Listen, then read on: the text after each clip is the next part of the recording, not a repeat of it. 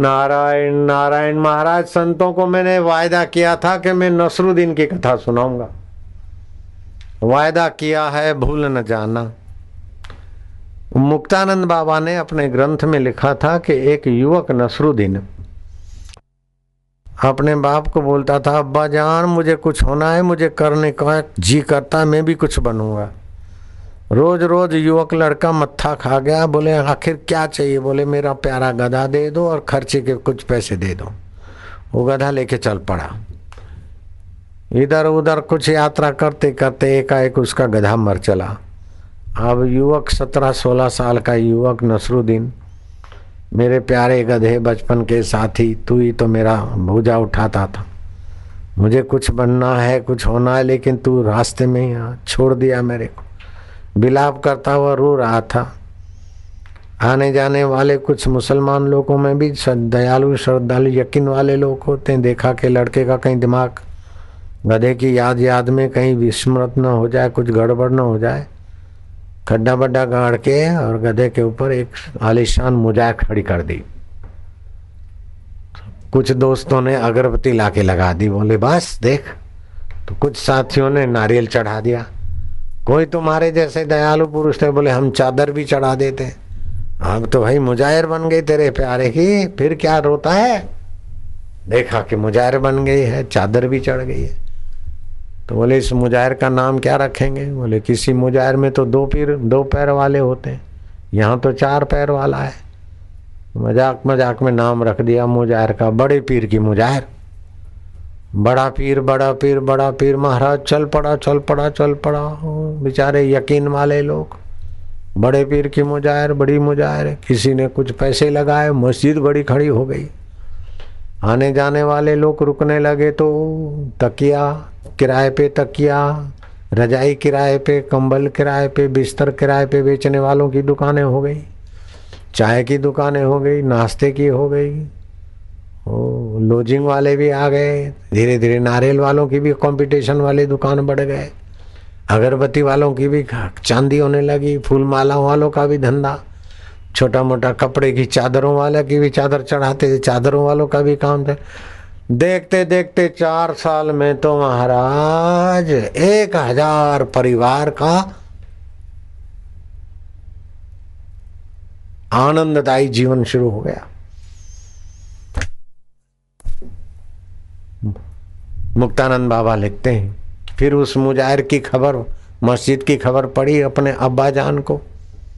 वो आया कि ये बड़ा पीर कैसा है कि हज़ार परिवार पलने लग गए, इतने लोग आते वो बड़े पीर के यहाँ उसने भी जो कुछ करना था किया। फिर बोला कि इस बड़े पीर की मस्जिद का जो मालिक है, उलेमा है, मुझे उससे मिलाओ। वो तो बड़ा आदमी हो चुका था, क्योंकि बड़े पीर की मुजाहिर थी तो बड़ा आदमी हो चुका था। बड़ी मुश्किल से वहाँ तक पहुँचा। पहुँचा तो देखते ही चौकन्ना हो गया कि उलेमा साहब गुस्ता की माफ़ हो, लेकिन आपकी शक्ल मेरे बेटे की शक्ल से मिलती है। चार साल पहले मेरा बेटा अपना प्यारा गधा लेकर चला गया था। मैं कुछ बनूँगा। पता नहीं कहाँ है, अल्लाह जाने, लेकिन तुम्हारे को देखकर लगता है कि अब मैं कैसे कहूँ कि आप हमारे बेटे हो? क्योंकि वो जरा पतला डुबाला था। आप जरा उलेमा साहब, नसरुद्दीन जोरों से हंसा, बोले, अब्बा जान, मैं वही नसरू हूँ। और वही मेरा प्यारा गधा, मर गया, मैं रो रहा था। और यकीन वाले बेचारे लोगों ने ये बना दिया। श्रद्धालुओं के बल से मैं मौज मार रहा हूँ। तो श्री कृष्ण कहते हैं, श्रद्धा तो ज़रूरी है, लेकिन श्रद्धा के साथ बुद्धि योग की भी बहुत ज़रूरत है। जैसे रैहाना तैयब ने बुद्धि योग का आश्रय लिया, बाबा फरीद ने बुद्धि योग का आश्रय लिया समरस बेज ने बुद्धि योग का आश्रय लिया। तो अपने आत्मा तक पहुँचना है। किसी जगह पर, बाहर के देव पर, बाहर के पीर पर। आस्था है, ठीक है, लेकिन वो बाहर का पीर की मान्यता जिस पीरों के पीर से आती है, उस आत्म पीर के तरफ़ सत्संग के बिना नहीं जा सकते। तो गोरखनाथ ने कहा, कोई मुजाहिर में, मस्जिद में तो कोई मंदिर में तो कोई मठ में तो कोई किसी में, कोई किसी में। वहीं चक्कर काटते काटते जीवन पूरा हो जाता है। जीवन दाता से मुलाकात नहीं होती। एक भूला, दूजा भूला भूला सब संसार। विण भूला एक गोरखा जिसको गुरु का आधार। इसलिए गुरु के ज्ञान का आधार की महिमा बताने वाले इस कहानी के पीछे हम सभी को सतर्क सावधान रहना चाहिए कि श्रद्धा के साथ बुद्धि योग की उपासना हो। भगवान का स्वभाव जानने से आपका मन भगवान के रस के बिना, भगवान के आनंद के बिना रह नहीं सकता। और दुनिया का स्वभाव जानने से दुनिया में धोखा, धड़ी, नश्वरता कितना भी प्यारा पति हो, लेकिन पत्नी से कुछ न कुछ छुपा के रखेगा। कितनी भी प्यारी पत्नी हो, पति से कुछ न कुछ साइड में रखेगी। कितना भी मित्र हो, कुछ न कुछ छुपा के रखेगा। कपट से भरा संसार। धोखे से भरा संसार। और सुंदरी हो, सुंदरा हो, जरा चमड़ा हटाकर मानसिकता से देखो तो नार की चीज़ों से भरा हुआ संसार। नैन का चैन चुरा कर ले गई, कर गई नींद हराम। प्राणनाथ मैं नींद हराम कर गई, तुम नहीं आते कॉलेज में तो मैं तो रिसेस में आइसक्रीम क्या खाऊँगी? पानी की घूंट तक नहीं निकल सकती हूँ। प्राणनाथ। वो बोलता है, चंद्रमुखी, शादी हुई, कुछ दिनों में झगड़ा हुआ। बोले, रांड, तू तो चंद्रमुखी, क्या है? तू सूर्यमुखी। लेकिन आज तो तू ज्वालामुखी हो गए। वो कहती है कि तुम बोलता था, चंद्रमुखी है, सूर्यमुखी, अभी ज्वालामुखी कहते। बोले, तू ही कहती थी मेरे को प्राणनाथ? लेकिन अब मुझे अनाथ कर दिया। किसी का नहीं रखा। न रिश्तेदारी का, न दोस्तों का, न समाज का, न जवानी का तबाह कर दिया। दिन दाढ़े सत्यानाश करके अंधा पाला दिया रांट तूने मेरा। दिन को संभोग करने से आँखें जल्दी कमज़ोर होती है, आदमी जल्दी अंधा होता है। अमावस्या और पूनम को संभोग करने से विकलांग संतान पैदा होती। सूर्य ग्रहण चंद्र ग्रहण के समय संभोग करने से बहुत बड़ी हानि होती। तो वासना को शुद्ध करना धर्म का काम है।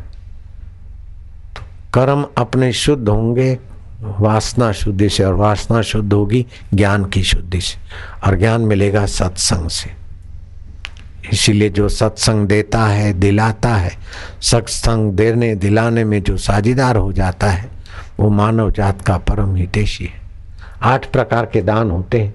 कन्यादान भूमि दान, सुवर्ण दान, गौ दान, गौ रस दान विद्यादान लेकिन इन सब दानों के बाद भी सुवर्ण दान भी करो विद्यादान करो, लेकिन विद्या पढ़कर भी वकील क्या क्या क्या करता है? डॉक्टर क्या का क्या? लेकिन सत्संग दान मिलने से कपटी का कपट छूटता है, पापी का पाप। अशांत की अशांति। और हृदय में भगवान की भक्ति आ जाती इससे बड़ा और क्या लाभ हो सकता है?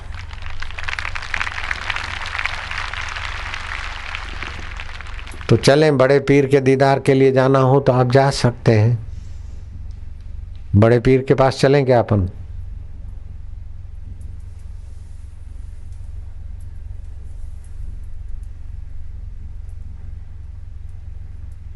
आपका अंतरात्मा जिस पीर को बड़प्पन देता है वही बड़ा दिखता है। न जाने जीवन में कितना कितना को बड़प्पन देकर सुकड़ते रहे। उस बड़प्पन देने वाले दाता के तरफ़ आकर जरा सा विश्रांति ले लो। तुम्हारा तो मंगल हो जाएगा, तुम्हारा दीदार करने वाले का भी मंगल होने लगेगा। चौथे अध्याय में, गीता में कहा, नौवें श्लोक में, जन्म कर्म च में दिव्यम, एवं यो वेति तत्वतः त्यक्वा देहम पुनर्जन्म, नेति मामेति सो अर्जुन। हे अर्जुन मेरा जन्म और कर्म दिव्य है। इस प्रकार जो तत्व से जान लेता है, वह देह का त्याग करके फिर पुनः जन्म की। पुनः जन्म नहीं लेता, मुझको ही प्राप्त हो जाता है। पुनर्जन्म बड़ा अनिष्टकारी है। गर्भ मिला तो मासिक धर्म का खून पी पी के बड़ा और फिर गधा, घोड़ा, कुत्ता, बिलाया मनुष्य हुआ। और जीवन भर दुख भोगा, इकट्ठा किया और मृत्यु का झटका लगा, छोड़ के मरा। गर्भ नहीं मिला तो पेशाब में बहकर नाली में गया, दुख भोगा।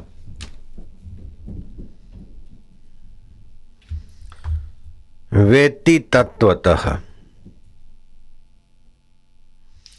अर्थात तत्व से जानने से अविद्या का नाश होता है। पुनर्जन्म न। अविद्या मिट्टी तो पुनर्जन्म नहीं होता। पुनर्जन्म नहीं हुआ, इससे भी विशेष लाभ नहीं हुआ। तो प्रेतों के भी भटकेगा। नहीं बोले माँ में परमात्मा से एकता हो जाएगी। तो सारे अनर्थों की निवृत्ति, सारे दुखों का अंत और परमात्मानंद की प्राप्ति। अनिष्ट की निवृत्ति होना दुख मिट गया, ये कोई बड़ी बात नहीं है। सुख मिल गया, ये कोई बड़ी बात नहीं है। ये तो रोज मिलता रहता है। कुत्ते का भी दुख मिटता और सुख मिलता है। लेकिन दुख और सुख जहाँ प्रभाव डालता है,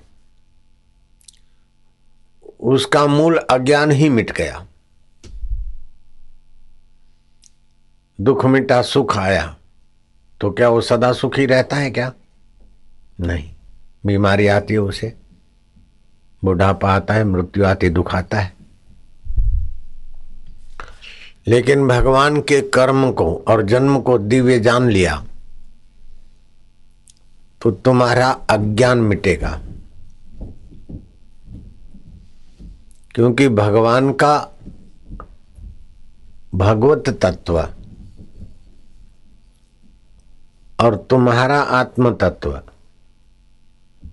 दो जात के नहीं है, एक ही जात के है। सत्य एक ही जात होता है।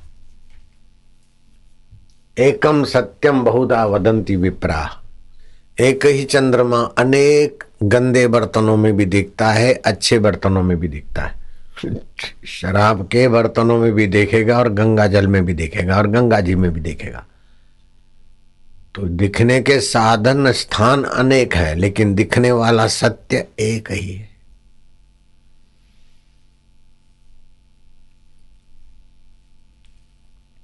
दुनिया के सारे विज्ञानी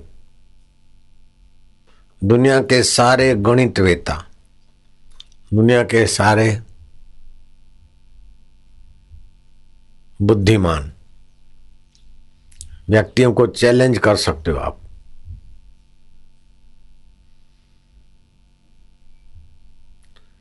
कि जो आपके समझ में आता है, जो आपको दिखता है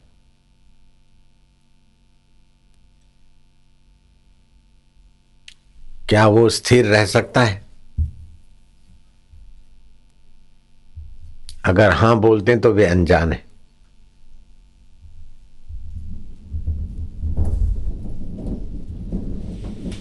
जो दिखे सो चालनहार, यत दृश्यम तत् अनित्यम।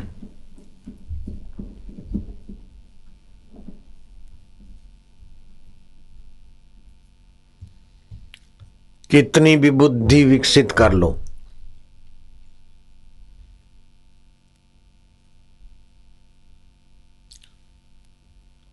चाहे बुद्धि से दिखे, चाहे अनुमान से दिखे, चाहे कल्पना से दिखे, वो स्थिर तत्व नहीं है।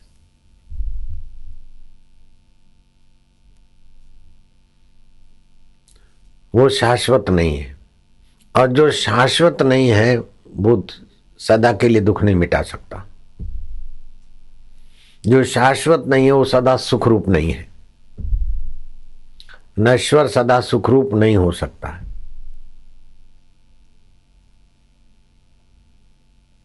क्या ख्याल है? जो स्वयं नाश हो जाएगा, वो सदा सुख क्या देगा? और हम चाहते हैं सदा सुख। भगवान करे आज सुखी रहो और कल तुम्हारे को जेल हो जाए। अरे बाबा ये आप शुक्र नहीं। यहाँ सुखी रहो, मरने के बाद नरक मिले, नहीं चाहेंगे। तो हम सदा तत्व हैं। और जो सदा तत्व है, वो सुख रूप है। इसलिए हमारी ये मांग बनी रही। हम सदा सुख चाहते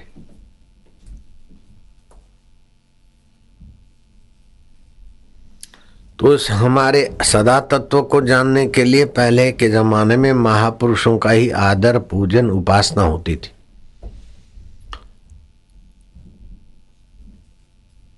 लेकिन जब शरीर और मन नीचे आए और महापुरुषों में दोष देखने वाली मति आई, तब महापुरुषों ने अपने को किनारे करके मूर्तियाँ आगे कर दी। नसरुद्दीन के पीर भी उसके बाद ही पूजे गए। और ये जो भी देवी देवताओं की मूर्तियाँ हैं, भागवत के साथ में, स्कंद में आता है कि मूर्ति पूजा महापुरुषों ने शुरू करवाई।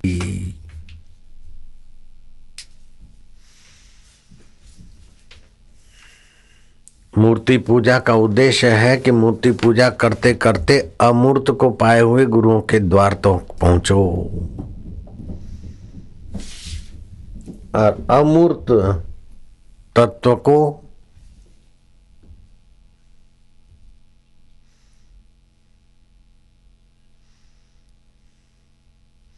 इंद्रियाँ स्थूल तत्व से परे हैं, लेकिन मन इंद्रियों से भी और आत्मा के निकट है। और मन से भी बुद्धि आत्मा के और निकट है। और बुद्धि उस आत्मा को जान नहीं सकती। बुद्धि के जानने में जो आएगा, वो बुद्धि का बच्चा होगा। तो भगवान बुद्धि के बच्चे नहीं है। क्या ख्याल है? बुद्धि से जो जानने में आएगा, वो अंत वाला हो जाएगा। भगवान अनंत है। तो कई लोगों को अनुभव होता है और फिर बुद्धि लड़ाते तो अनुभव से भी दूर हो जाते। आपके जानने में जो आता है, उसको मानने की कोई ज़रूरत नहीं है। जो जानने में आएगा, उसको मानने की ज़रूरत नहीं पड़ती जान लिया। जो जानने से परे है, उसी को मानने की ज़रूरत पड़ती है। और वो वेद वचनों के अनुसार मानना है। आली मवाली ने कह दिया, किसी ने कह दिया, और हम मान ले नहीं। तस्मात शास्त्र प्रमाणम।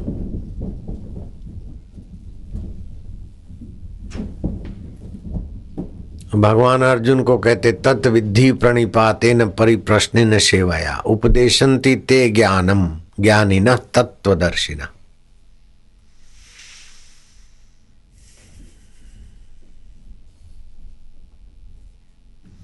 लालसा किसकी होती है? अप्राप्त की। और भय किसका होता है कि चला ना जाए अभाव का?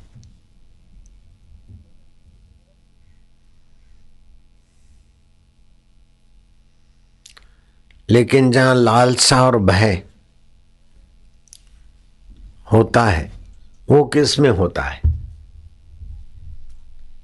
सत्य में लालसा होती है क्या? भय होता है क्या?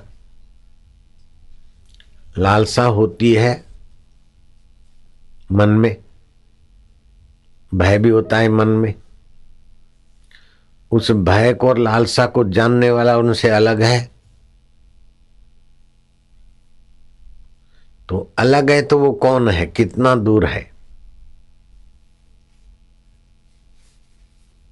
और उसे कैसे मिला जाए? आश्चर्य श्रोता। उसके विषय में सुनने वाला श्रोता आश्चर्यकारक है। कुशलोश्च वक्ता। उसका ज्ञान देने वाला महापुरुष ब्रह्मवेता बड़ा कुशल है।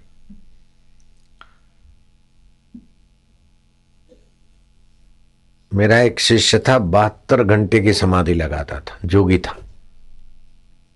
मेरे से बड़ी उम्र का था। एक बार उसको पैरालाइज हो गया तो देखा कि हाथ उठता नहीं। मैं बत्तीस साल का था, उस समय वो सत्तर साल का था। अस्सी का। मणि भाई दवे। बड़ा सात्विक पुरुष था। मैं डीसा के आश्रम में रहता था। और वो अहमदाबाद से कुछ दूरी पर उंटड़िया महादेव, वहाँ तीन तीन महीने की समाधि। एक घंटा, दो घंटा, तीन घंटा, चार घंटा, पाँच घंटा, ऐसे करते करते बहत्तर घंटे की समाधि तक पहुँचता। फिर साल में एक बार अपने गाँव डीसा में आता तो किसी ने बताया कि यहाँ एक संत रहते मेरे को देखकर, उसने मेरे गोद में मत्था टेका, कृपा करो। पहली मुलाकात। में योगी था। लेकिन योग भी होता है मन से, इंद्रियों से, प्रकृति की चीज़ों से।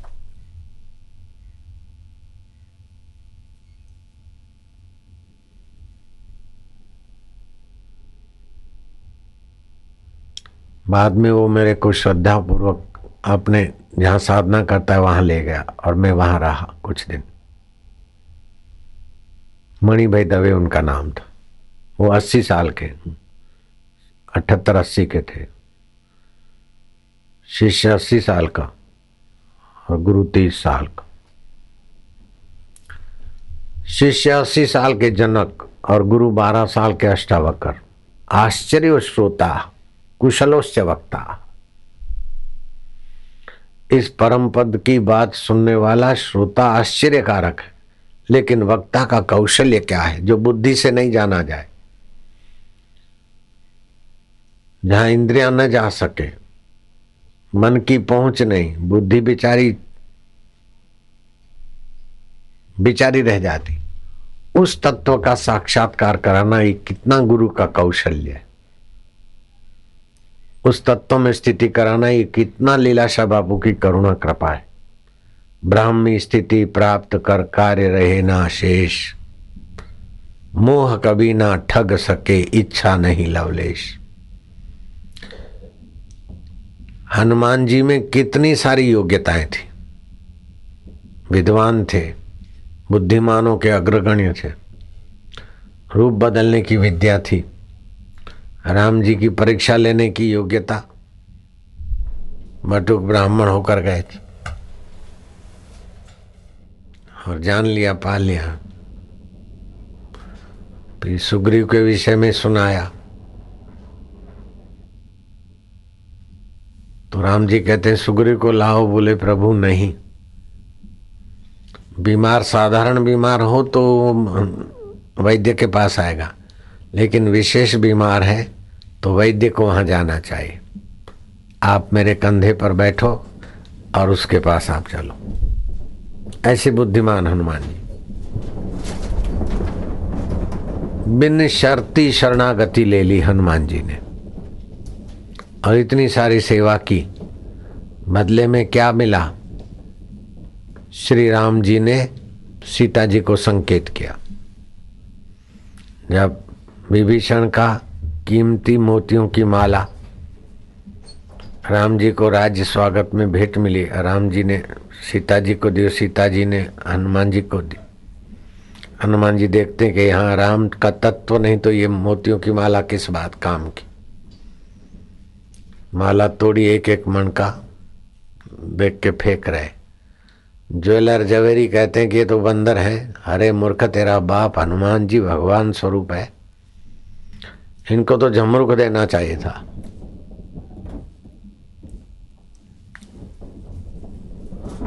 राम जी कहते हैं का हनुमंत प्रति उपकार करूँ का तोरा? सन्मुख हो न सके मुख मोरा। ऐसे हनुमान जी को राम जी और सीता जी तत्व ज्ञान का उपदेश देते। हनुमान जी आश्चर्यकारक श्रोता है और कुशल है वक्ता सीताराम। और जब तत्व ज्ञान का उपदेश मिला तो राम जी पूछते कि, हनुमान, अब मैं कैसा देखता हूँ? बोले, जगत दृष्टिया ईश्वरो तुम, जीवो अहम। व्यवहार दृष्टिया स्वामी तुम, सेवको अहम। तत्व दृष्टिया तभी हम जो तुम हो, वो मैं हूँ। राम जी स्नेह से हनुमान जी को आलिंगन देते। राम लक्ष्मण जान की जय बोलो हनुमान की। ये ऐसा है ब्रह्म ज्ञान आश्चर्य श्रोता, कुशलोश्च वक्ता। स्नातम तेन सर्व तीर्थम उसने सारे तीर्थों में नहा लिया। दातम तेन सर्वदानम, उसने सब कुछ दान कर दिया। कृतम तेन सर्व यज्ञम उसने सारे यज्ञ कर दिए। ये न क्षणम मन ब्रह्म विचारे स्थिरम कृतवा। एक क्षण के लिए अब मैंने ब्रह्म विचार में मन को टिका दिया। उसके सारे तीर्थ हो गए। सारे यज्ञ हो गए। सारे पितरों का तर्पण हो गया। ये ऐसी ब्रह्म विद्या है। यह ब्रह्म विद्या सुखदेव जी महाराज ने राजा जनक से पाई थी।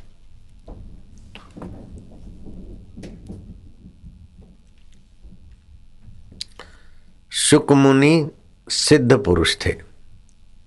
और अपनी पवित्र सत्संग वाणी से परीक्षित को तार लिया। तो इस जगह का मुख्य नाम है शुकतार अपभ्रंष्ट होकर शुक्रताल शुक्रताल चल पड़ा। आप शुभ करते तो शुभ को देखकर परम शुभ चाहक परमात्मा आपकी बुद्धि को प्रकाशित करता है, प्रेरित करता है।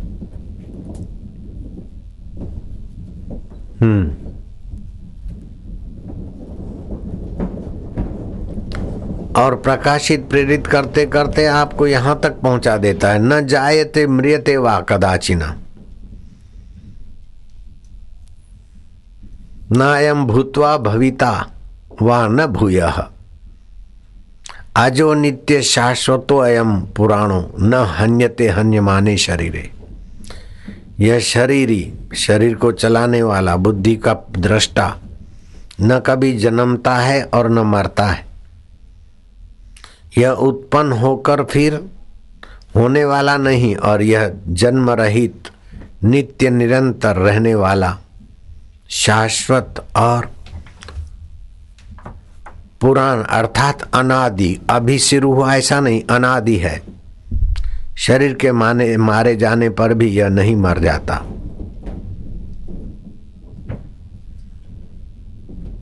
ऐसा अपना आपा को सत्संग के द्वारा जाना जाता है। आश्चर्य श्रोता, कुशलो से वक्ता। इसको सुनने की प्यास रखने वाला श्रोता भी आश्चर्यकारक और सुनाकर स्थिति कराने वाला वक्ता भी परम कुशल नहीं तो तन सुखाए के पिंजर कर ले। साठ साठ हज़ार वर्ष की समाधि करने वालों का भी दुख नहीं मिटा। हिरणा कश्यप ने किया, वासना नहीं मिटी। ऐसा बनू ऐसा बनू ऐसा बनू, सब बनने के वरदान मिल गए, फिर भी दुख नहीं मिटा।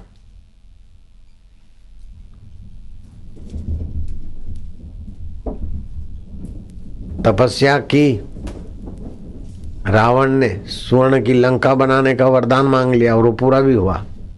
फिर भी रावण का वासना नहीं मिटी। तन सुकाय पिंजर कियो धरे रैन दिन ध्यान, तुलसी मिटे न वासना बिना बिचारे ज्ञान। शबरी की वासना टिकी नहीं और रावण की वासना मिटी नहीं। पहलाज की वासना टिकी नहीं और हिरणा कश्यप की वासना मिटी नहीं, क्योंकि वे भगवान के होकर भगवान का भजन करते थे। देवम भूतवा देवम यजेत। हम अपने बल से त्रिभुवन के ब्रह्मांडों के अब त्रिभुवन पति कहना भी भगवान को गाली देने जरा है। ब्रह्मांड नायक कहना भी एक ब्रह्मांड है क्या? अनंत ब्रह्मांड जहाँ हमारी मति नहीं पहुँचती। फिर भी हम भगवान की कैसी वैसी गुनगुनाई भाषा में चिंतन, यश गान करके अपना दिल पावन कर लेते अजब राज है इस मोहब्बत के फंसाने का, जिसको जितना जैसा आता है गाए चला जाता है। अपनी वाणी और मति को भगवत भाव से भर देता है। बाकी भगवान व्याख्या का विषय नहीं। है सारे विषय पैदा हो होकर विलय हो जाते हैं। और सारे विषयों का जो प्रकाशक है, वो परम पुरुष दिव्य है। परम पुरुषम दिव्यम याति पार्थानुचिंत चिंतन करते करते ऐसी जगह जाओ, जहाँ से चिंतन की धारा ही निश्चिंत नारायण में विश्रांति दिला दे। इसमें कहते हैं, गुरु कृपा ही केवलम। परीक्षित राजा पर ऐसे सुखदेव मुनि गुरु की कृपा थी। परीक्षित, ये मरने वाला, जन्मने वाला मैं देह हूँ, इस दुर्बुद्धि का त्याग करो। तक्षक मुझे काटेगा। नहीं, गुरुदेव, आपकी कृपा है। अब मुझे मृत्यु का भय नहीं, जन्म की वासना नहीं इच्छाएँ वासना ही जन्म में ले जाती और देह में हूँ वही मृत्यु का भय देती अब मैं आपकी कृपा प्रसादी से। सुखदेव जी कहते हैं कि, राजे महाराजाओं की कथाएँ और इतिहास कहा तेरे मन रूपी पक्षी को वाक जाल में फंसाने के लिए। बाकी सब स्वप्न है। तो ही सच्चिदानंद चैतन्य अपना आपा है सिर पर हाथ रख दिया। परीक्षित ज्ञात ज्ञात हो गए। तृप्त हो गए, पूर्ण हो गए। पूर्ण गुरु थे सुखदेव जी मुनि और पूर्ण गुरु की कृपा मिली, पूर्ण गुरु का ज्ञान मिला। परीक्षित अपनी ब्राह्मी स्थिति में जग गए। जगना मात्र है। भूल मिटाना मात्र है। तो ऐसे भी भूल मिटती और भगवान के जन्म और कर्म दिव्य हैं। ऐसा तत्व से जानने से भी भूल मिटती है। भगवान वासना के वेग से, कर्म बंधन से जन्म नहीं लेते। और भगवान सुख पाने के लिए कर्म नहीं करते। दुख मिटाने के लिए कर्म नहीं करते। ऐसे आप सुख पाने के लिए और दुख मिटाने के लिए कर्म ना करिए। सुख बांटने के लिए कर्म करिए। और कर्म करने की सत्ता जहाँ से आती है, उस अपने शुद्ध स्वरूप को, आनंद स्वरूप को, मेरा अपना आपा मानकर विश्रांति लीजिए, आपके कर्म और जन्म दिव्य हो जाएगा।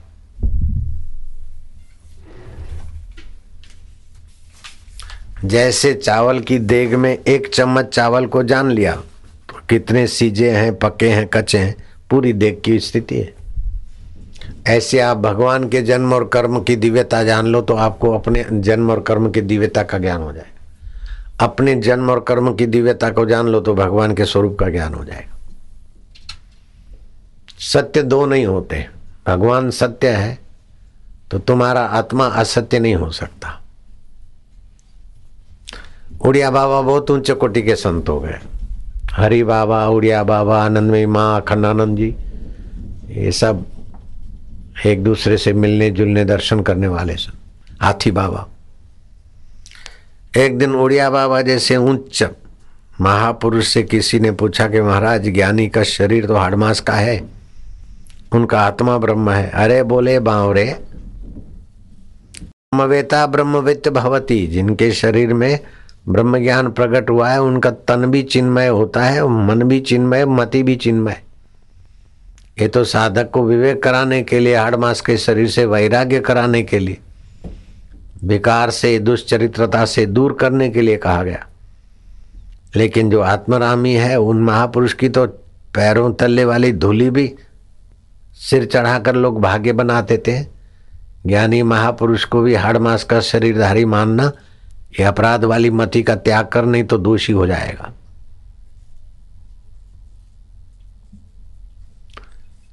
प्रीतम दास ने कहा, गुरु को माने मानवी, देखे देह व्यवहार। कहे, प्रीतम, संशय नहीं, पड़े नरक मोझार। गुरु को मनुष्य माने, उसके देह के व्यवहार को माने, गिनता रहे तो नरक मोझार। नारायण नारायण नारायण नारायण। ऐसा पुरुष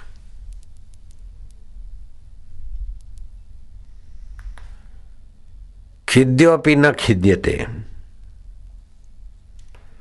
ऐसा पुरुष आत्मा में विश्रांति पाता है तो आवश्यक बल की, आवश्यक ज्ञान की, आवश्यक सूझ की, आवश्यक कला कौशल्य की प्राप्ति हो जाती। सुखदेव मुनि के सतपात्र शिष्य। श्याम चरण दास जी जो बाद में चरणदास महाराज के नाम से प्रसिद्ध हुए। पढ़ाने वाले थक गए, पढ़े कतई नहीं, लेकिन ऐसा पढ़े कि पढ़ाने वाले भी उनके चेले हो गए। मैं तो कई बार कह चुका हूँ कि आप में जो योग्यता है, उसका लाखवां हिस्सा मुश्किल से विकसित हुआ है। विवेकानंद भी बोलते थे इस बात को। बाकी की योग्यताएँ ऐसे ही पड़ी है। लाखवां हिस्सा अपनी योग्यता का विकसित करके मनुष्य अपने को बुद्धिजीवी मान लेता है। और बुद्धि बेच बेच के मरने वाले शरीर को सुख सुविधा में जिलाता है। लेकिन उसका सुख सुविधा टिकता नहीं और दुख मिटता नहीं, जन्म मरण का दुख मिटता नहीं। इसीलिए भगवान इस बात पर राज़ी नहीं है कि आप बुद्धिजीवी हो जाओ, आप बुद्धिमान हो जाओ।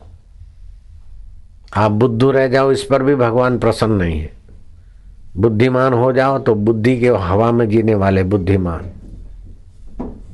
उन बुद्धिमानों को पता ही नहीं चलता कि जरा पेट का पानी रुक जाए, पेशाब रुक जाए, तभी तुम्हारी बुद्धि मारी जाती।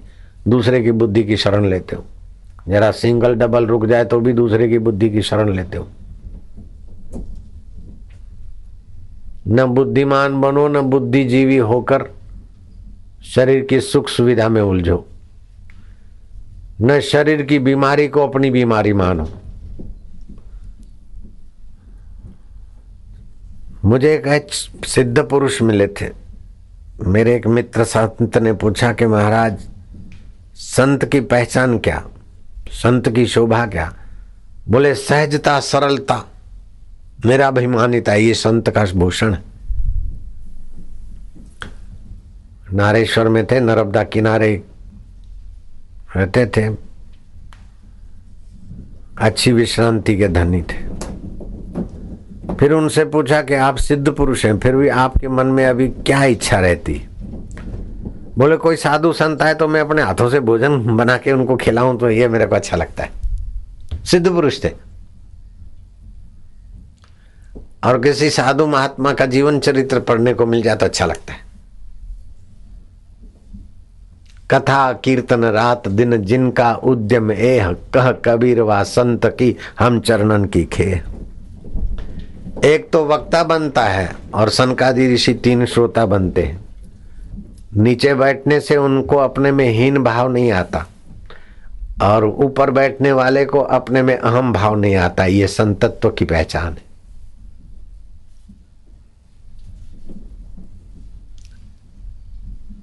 और हनुमान जी भी रामचरित सुनने को रसिया।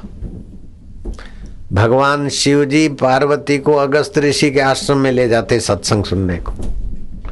भगवान राम जी सीता जी को ले जाते हैं वशिष्ठ आश्रम में। वनवास के समय भरद्वाज आश्रम, मंगीरा आश्रम, सती अनुष्या के आश्रम में, अत्रि आश्रम में ले जाते हैं। सत्संग तो भगवान को भी चाहिए। संत महात्मा को भी चाहिए। जो सत्संग नहीं करेगा तो कुसंग करेगा। पहलवान बुढ़ा हो जाए, पहलवानी छोड़ दे, फिर भी कहीं दंगल होता हो तो पहलवान उस दंगल को देखे बिना चुप नहीं बैठेगा। महात्मा लोग एक मज़ा की बात सुन लेना। एक पहलवान था, कुश्ती में खूब आगे निकल गया। कई तहसीलों को और कई जिलों को। अपनी कुश्ती से चकित करता हुआ, जय जयकार झेलता हुआ अपने राज्य के पास पहुँचा कि इस राज्य का सर्वोत्तम पहलवान मैं हूँ। मुझे राज्य का सर्वोत्तम पहलवान घोषित किया जाए। राजा बड़ा चतुर था। बोले, इस राज्य में तुम्हारे गुरु नहीं रहते हैं क्या? बोले गुरु जी तो रहते हैं, लेकिन वो बूढ़े हो गए पहलवानी में मैं एक हूँ। राज्य पहलवान मुझे घोषित किया जाए। बोले, तुम्हारे गुरु के होते हुए तुम राज्य के पहलवान घोषित कैसे हो सकते? अपने गुरु को मना लो। वो जरा सहमत हो जाए, तुम्हारे साथ कुश्ती करे और तुम अपने गुरु को चित्ता कर दो। दो ही तो काम है। एक बार ऐसे दबा दिया कि धरती सूँगे और दूसरी बार ऐसे छाती पे बैठ गए कि आसमान के तारे दिखे, बस दो दाव है। अपने गुरु बुढ़े हैं तो दो दाव मार के दिखा दो तो हम तुमको राज्य का पहलवान घोषित कर देंगे। अब मानपुड़ी है जहर की, खाए सो मर जाए। चाह उसी की राखता, वो भी अति दुख पाए। जो धर्म को या चीज़ को या योग्यता को मान का साधन बना देते, वे मार खाते। अहम बढ़ाने की चीज़ नहीं है धर्म, अहम मिटाने की चीज़ है धर्म। अथवा कोई भी योग्यता है तो अहम सजाने के लिए नहीं है, अहम को भगवान में विसर्जित करने के लिए योग्यता है। लेकिन अयोग्य में कोई योग्यता आती है तो अयोग्य की योग्यता भी अयोग्यता का रूप ले लेती है। जैसे जठराग्नि जिसकी प्रदीप है, ऐसे भीम को जहर दिया गया तो वो भी पचाकर बल बढ़ा दिया। और बीमार आदमी को, अयोग्य व्यक्ति को मिठाई दो तो भी रोग बना देगा। और जो लोग खीर खाते हैं तो दूध उबलता है ना, घाटा होता है, वो आगे चल के फिर ब्लॉकेज करता है। खीर कैसे बनानी चाहिए? कि चावल पानी में पक जाए, फिर दूध डाले। और एक दो उफान आ जाए, हो गई खीर। अगर दूध घाटा करके खीर बना के खाते हैं तो खबरदार बुढ़ापे में वो खबर ले लेगा। खीर हमारी खीर निकाल देगा। मैं बात बोल रहा था,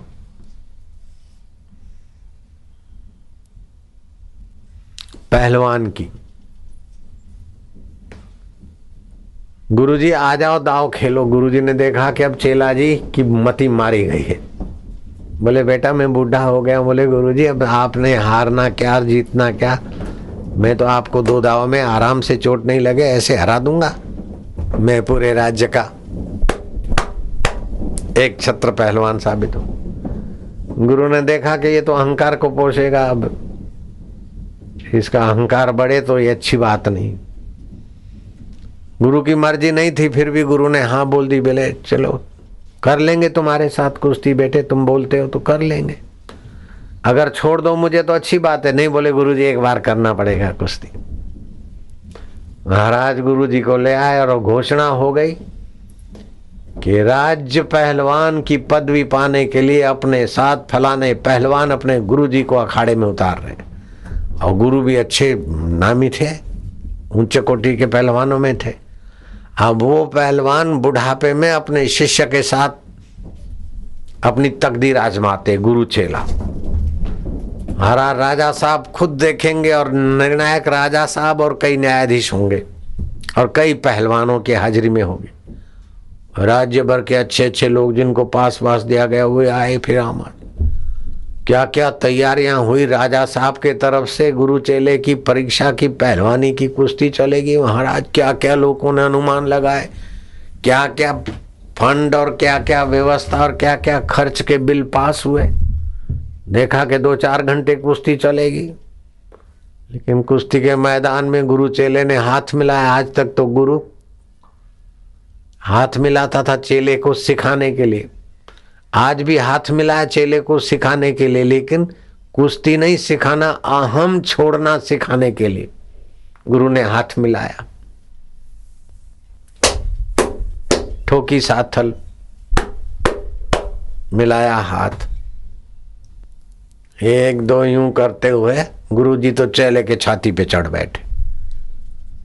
चेला खूब जो राजमाए खूब करे, लेकिन गुरु ने ऐसे दाव से सेट कर दिया कि आसमान के तारे देख ले, तीन मिनट तक चित्ता रहे। फिर घुमा फिरा के धरती सुंगा दी। आठ दस मिनट में तो दोनों दाव गुरु ने मार के दिखा दिए। लोगों ने सोचा, घंटों भर चलेगा ये निर्णायक कुश्ती है। धरती भी सुंगा दी, आसमान भी दिखा दिया। चेला हाथ जोड़ के बोलता है कि गुरुजी, ये क्या बात है? मैं इतना बड़ा पहलवान, इतना बड़ा बलवान, आप इतने बूढ़े कमज़ोर, फिर भी आज ये क्या हो गया? गुरु ने बोला, बेटा, ये गुरु दाव है, गुरु अपने पास ये दाव रखते हैं, चेला हरामी हो जाए तो उसको लगाम लगाने का ये गुरु दाव है, बेटे तो तत्व ज्ञान एक ऐसा गुरुदाव है कि कोई चेला कितना भी बड़ा हो जाए, तत्ववेता के आगे वो लगाम में ही रहेगा। एक मंत्री मेरा चेला था, रेवेन्यू मंत्री करशन भाई चौधरी, गुजरात का रेवेन्यू मिनिस्टर था। आठ आठ दिन आश्रम में रहता। झाड़ू बुहारी भी कर ले सत्संग भी सुने। और उसको लगा कि अब मेरे को बहुत अच्छी स्थिति में तो था, लेकिन फिर वो नेता था तो धीरे से अपनी मनमानी मेरे से करवाने की कोशिश की। मैं क्या मंत्री है तो तू अपने घर का है, खबरदार। उसने आना जाना छोड़ दिया। अपन घर पे योग वशिष्ठ पढ़ेंगे, हम भी आत्मा है, ब्रह्म है। और कुछ अपने दूसरे चेलों की झुंड भी बना लिया, जिसमें शिवलाल काका को भी ले लिया, ट्रस्टी को भी। मेरे भाई को भी अपने बातों में थोड़ा लेने की कोशिश की। तो घाट वाले बाबा, हरिद्वार में बिरला घाट पर घाट वाले बाबा रहते, वो मेरे मित्र संत थे। वो भी ऊँची पहुँच के धनी थे। जगत गुरु शंकराचार्य की पदवी पाए हुए संत भी उनको मत्था टेकने को आते थे। घनश्याम बिरला उनके पास आए, बोले, सेवा बताइए। बोले, दोबारा नहीं आना, यही सेवा है। बड़े लोग आएँगे तो फिर मेरे को और लोग रहने नहीं देंगे महात्माओं को एक कथा और भी सुनाऊँगा, महात्माओं को खूब आनंद आएगा। आज महात्मा कथा चलेगी। तो घाट वाले ने कहा, वो भी मिनिस्टर आता था तुम्हारे सेवा में, अभी मैं क्या हूँ? आजकल वो आश्रम में नहीं आता। क्यों? मैं क्या हूँ? जरा ऐसे ऐसे। अरे बोले, कहाँ जाएगा? झक मार के आएगा। मैं क्या, क्यों? बोले, संसार में कितना भी अपने तरफ़ से रहेगा, तभी संसार तो दुख ही देगा, आएगा। और सचमुच में दो तीन साल के बाद वो झक मार के आने लग गया। मिनिस्टर महात्मनस्तु माम पार्थ देवी प्रकृति में आश्रित। महात्मा तो दैविक प्रकृति। एक बार श्री कृष्ण ने युधिष्ठर और अर्जुन को कहा कि चलो महात्मा का दर्शन करने जाए। ओम नमो नारायण, जय जय सियाराम। सुकरताल के महात्मा रो चलो महात्मा का दर्शन करने जाए। युधिष्ठर, अर्जुन और श्री कृष्ण खोजते खोजते एकांत में ब्रह्मानंद में रहने वाले एक संत महापुरुष के पास गए। प्रणाम किया।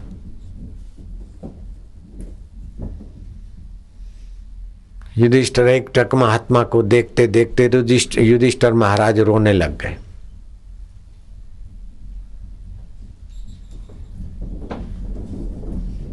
महात्मा भी रोने लग गए।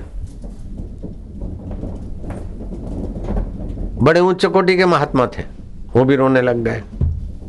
अर्जुन भी रोने लग गया, श्री कृष्ण भी रोने लग गए, चारों के चार रोए भाई।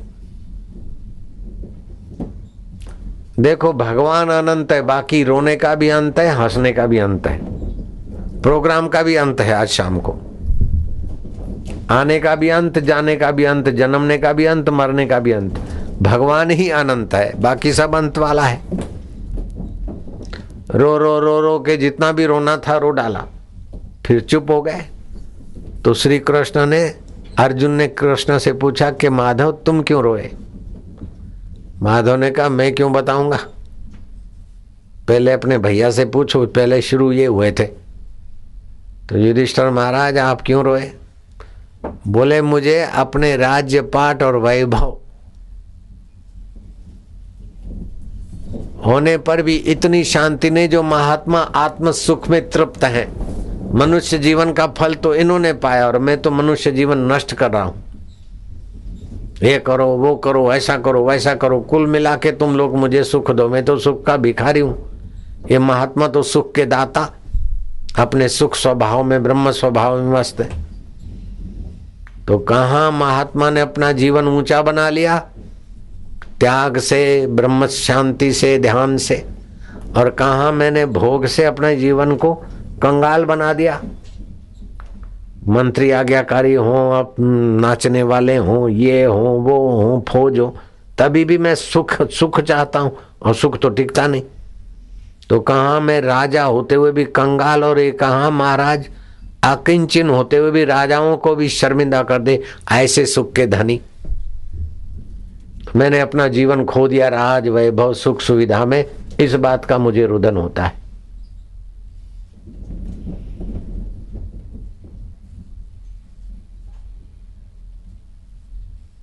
महात्मा से पूछा, महाराज, आप क्यों रोए?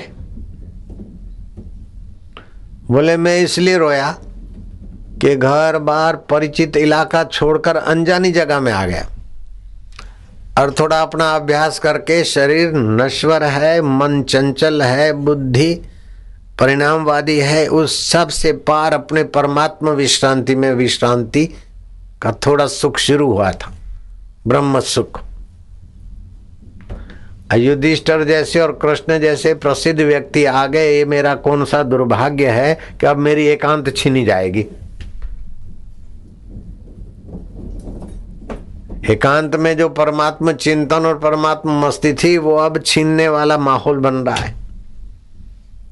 ये ऐसा कौन सा मेरा दुष्ट प्रारब्ध आया कि इतने प्रसिद्ध लोग मेरे पास आने लग गए?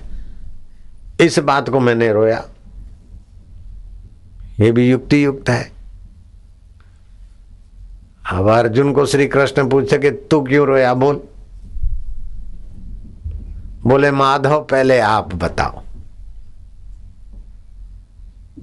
बोले, मैं इसलिए रोया कि कलयुग ऐसा आएगा कि ऐसा एकांत में ब्रह्म सुख की महिमा जानकर परमात्मा में विश्रांति पाने वाले महात्मा भी दुर्लभ हो जाएँगे। और ऐसे महात्माओं को देखकर अपने राज्य की तुच्छता जानने वाले राजे भी दुर्लभ हो जाएँगे। ऐसा घोर कलयुग आएगा। मैं इसीलिए रोया। कृष्ण बोलते हैं, अर्जुन, तू कैसे रोया? बोलो। बोले, भैया रोते हो, महात्मा रोते हो और तुम रोते हो तो मैं चुप कैसे रह सकता हूँ? मैं तो आप तीनों के रुदन में, मैं भी रो पड़ा कि आज क्या हो गया रे?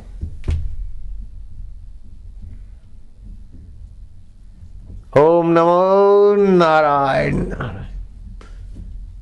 तो किसी का वैभव, किसी का भगवतपना, किसी का सुखपना बड़प्पन पना देखकर महात्मा लोग आकर्षित हो जाएँ, ये कोई ज़रूरी नहीं।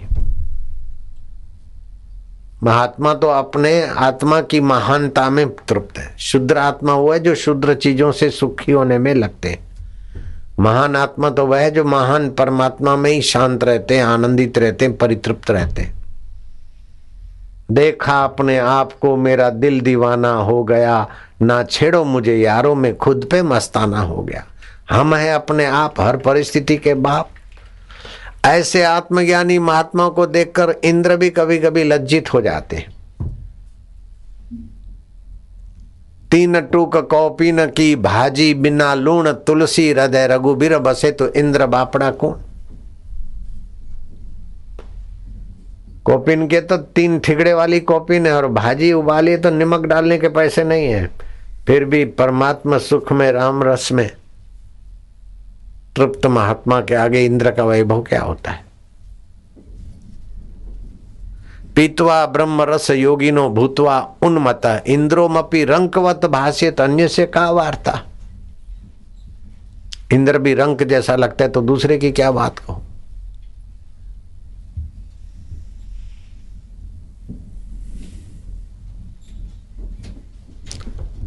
इंद्र, ये बात मानते हैं कि मेरे पास अप्सराएँ, नाचे, गंधर्व गाए, साजी साज बनाए, तब मैं सुखी और महात्मा तो अपने आप में तृप्त है। और उनकी निगाह पड़ती तो लोगों को भी सुख शांति मिलती है। सतृप्तो भवती, स अमृतो भवती, स तरती लोकांतारियती। ऐसे महात्मा सुखदेव जी, भगवान वेदव्यास जी जीवन मुक्त महात्मा आद्य शंकराचार्य जी और भी महापुरुष लीलाशाह बापू जी और रामकृष्ण आदि जय, जो भी हुए। प्रसिद्ध, अप्रसिद्ध महात्मा जो अपने आप में, अपने आत्म स्वभाव में प्रतिष्ठित है, उन सभी महात्माओं को शत शत प्रणाम। ऐसे पुरुषों को लोग पहचाने चाहे न पहचाने, उनका होना भी वातावरण के लिए शुभ है, मंगलकारी।